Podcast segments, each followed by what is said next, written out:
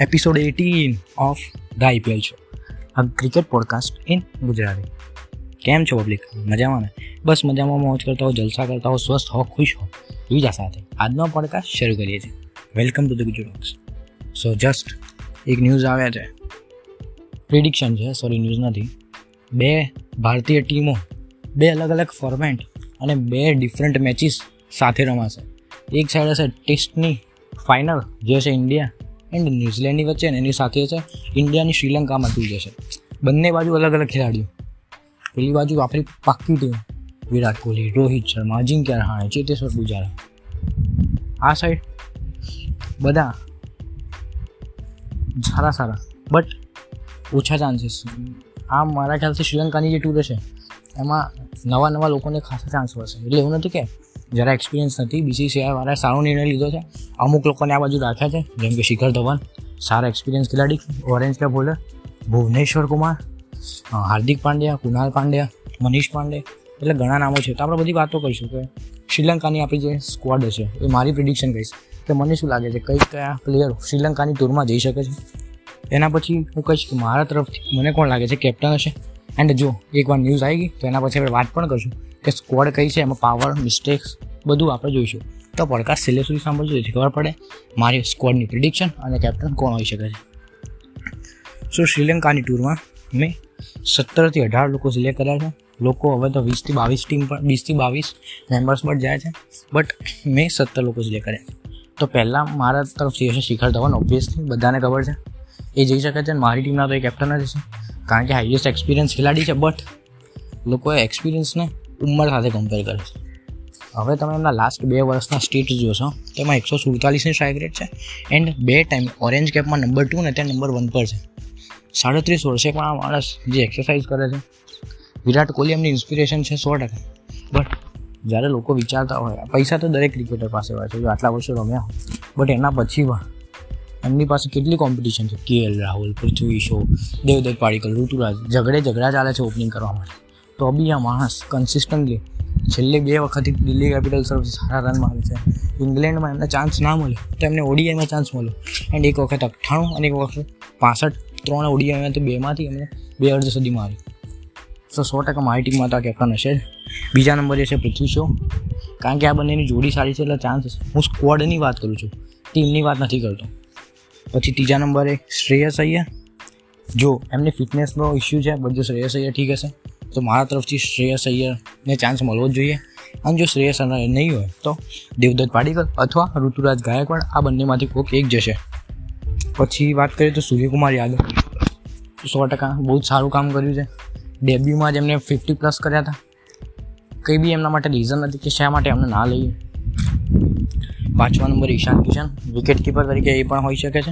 અને એમનું પ્રદર્શન બી સારું રહ્યું છે. થોડુંક આખું મુંબઈ ઇન્ડિયન્સમાં ખરાબ હતું બટ હવે દર સિઝનમાં વ્યક્તિ સારું કરે, તેનો મતલબ એવું નથી.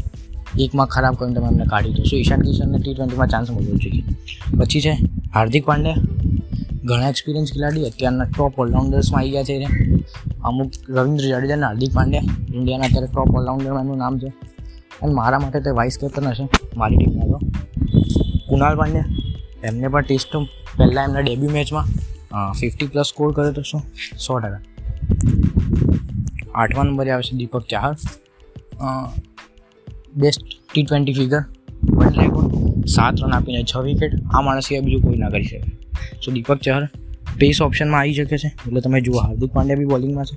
Kunal Pandey as a spinner Deepak Chahar as a pace bowler છે. યુઝી ચહર.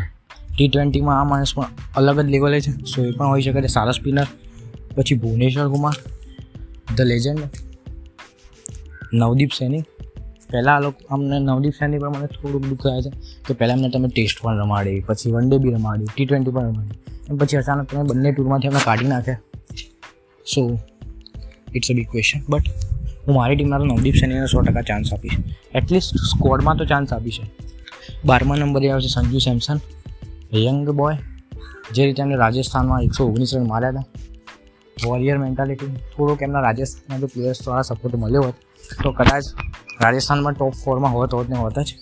એટલે મારી ટીમમાં સંજુ સેમસન હશે ટી નટરાજન મારી લેવાની ઈચ્છા ખરી બટ એમનું સ્વાસ્થ્ય અને ફિટનેસ કઈ રીતનું છે?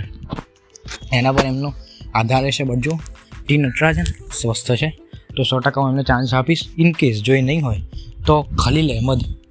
એમનો પણ સારો બોલિંગ ઓપ્શન છે, એમની બોલિંગ સારી પડે છે. ઇન્ડિયા તરફથી રમી ચૂક્યા હતા. એન્ડ જયદેવ નાડકર રાજસ્થાન તરફથી આ વખતે સારી બોલિંગ કરી હતી એમને સો ઇન કેસ ભગવાન કરે નટરાજન હોય છે? બટ જે ઇન કેસ નટરાજન ના હોય. તો ખલીલ અહેમદ કે ઉનાડકર આ બેમાંથી એક તો હોવા જ જોઈશે.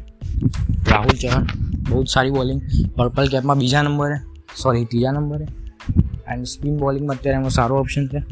વરુણ ચક્રવર્તી આ પણ બહુ જ સારા બોલર કેકેઆરના ચેતન સાકરિયા જસ્ટ રાજસ્થાનના અત્યારે સેન્સેશન જેમના ફાધર જસ્ટ હમણાં થોડાક લાસ્ટ વીક જ ઓફ થઈ ગયા બટ એમને જે કામ કર્યું છે રાજસ્થાની બોલિંગમાં અદ્વિતીય.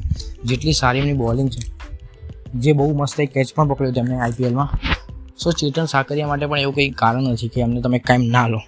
એન્ડ સત્તરમા નંબર માટે થોડુંક મને ડિફિકલ્ટ લાગતું હતું, કારણ કે ઘણા બધા જે પ્લેયર છે. સો મેં કુલદીપ યાદવને લીધા છે. કુલદીપ યાદવને જે એમને એક બહુ મસ્ત સ્ટેટમેન્ટ આપ્યું હતું કે મહેન્દ્રસિંહ ધોની એટલે કે એમએસડી હતા. ત્યારે એટલે ત્રણેય ફોર્મેટમાં એ બંનેની જોડી હતી યુઝી એન્ડ એટલે કુલદીપની કુલચાની. બટ એ ગયા પછી આખી જોડી તૂટી ગઈ છે અને બે, એ બંને જ્યારથી મહેન્દ્રસિંહ ધોની ગયા છે, ત્યારથી જોડી નથી રમી. અને એના કારણે જ તમે જોશો કે થોડોક ફરક લાગે છે, કે ચહલ પણ ધોવાય છે. બટ જો મારી ટીમમાં હું કુલદીપ યાદવને ચાન્સ આપીશ, કારણ કે એમને લગભગ કરીએ છે છેલ્લી ત્રણ મેચ ખરાબ હશે બસ એનો મતલબ એવું નહીં કે વર્લ્ડ કપમાં અમને બહુ જ સારી બોલિંગ કરી હતી. એમને આવી હતી રાતોરાત ના કરી શકાય. ને અઢારમો નંબર કે મારી ઈચ્છા છે આ સ્પેશિયલી આમ તમે સત્તરની સ્કોડ રાખી પણ અઢારમો નંબર મનીષ પાંડે. મને ખબર છે, થોડા સ્લો છે, પણ આઈપીએલની જો તમે છેલ્લી ત્રણ મેચ જોઈ હોય, તો એમને એમની સ્ટ્રાઇક રેટ વધારવાનો ટ્રાય કર્યો છે. એન્ડ વન ફોર્ટી પ્લસની સ્ટ્રાઇક રેટ થયેલા રમ્યા છે.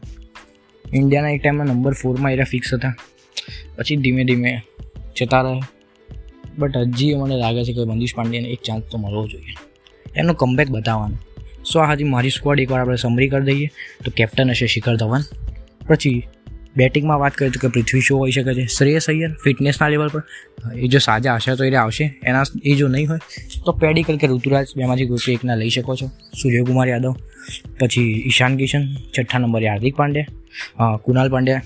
પછી દીપક ચહર અને સારી પેસ માટે યુઝી પછી કુલદીપ પાંડ્યા સોરી કુલદીપ યાદવ.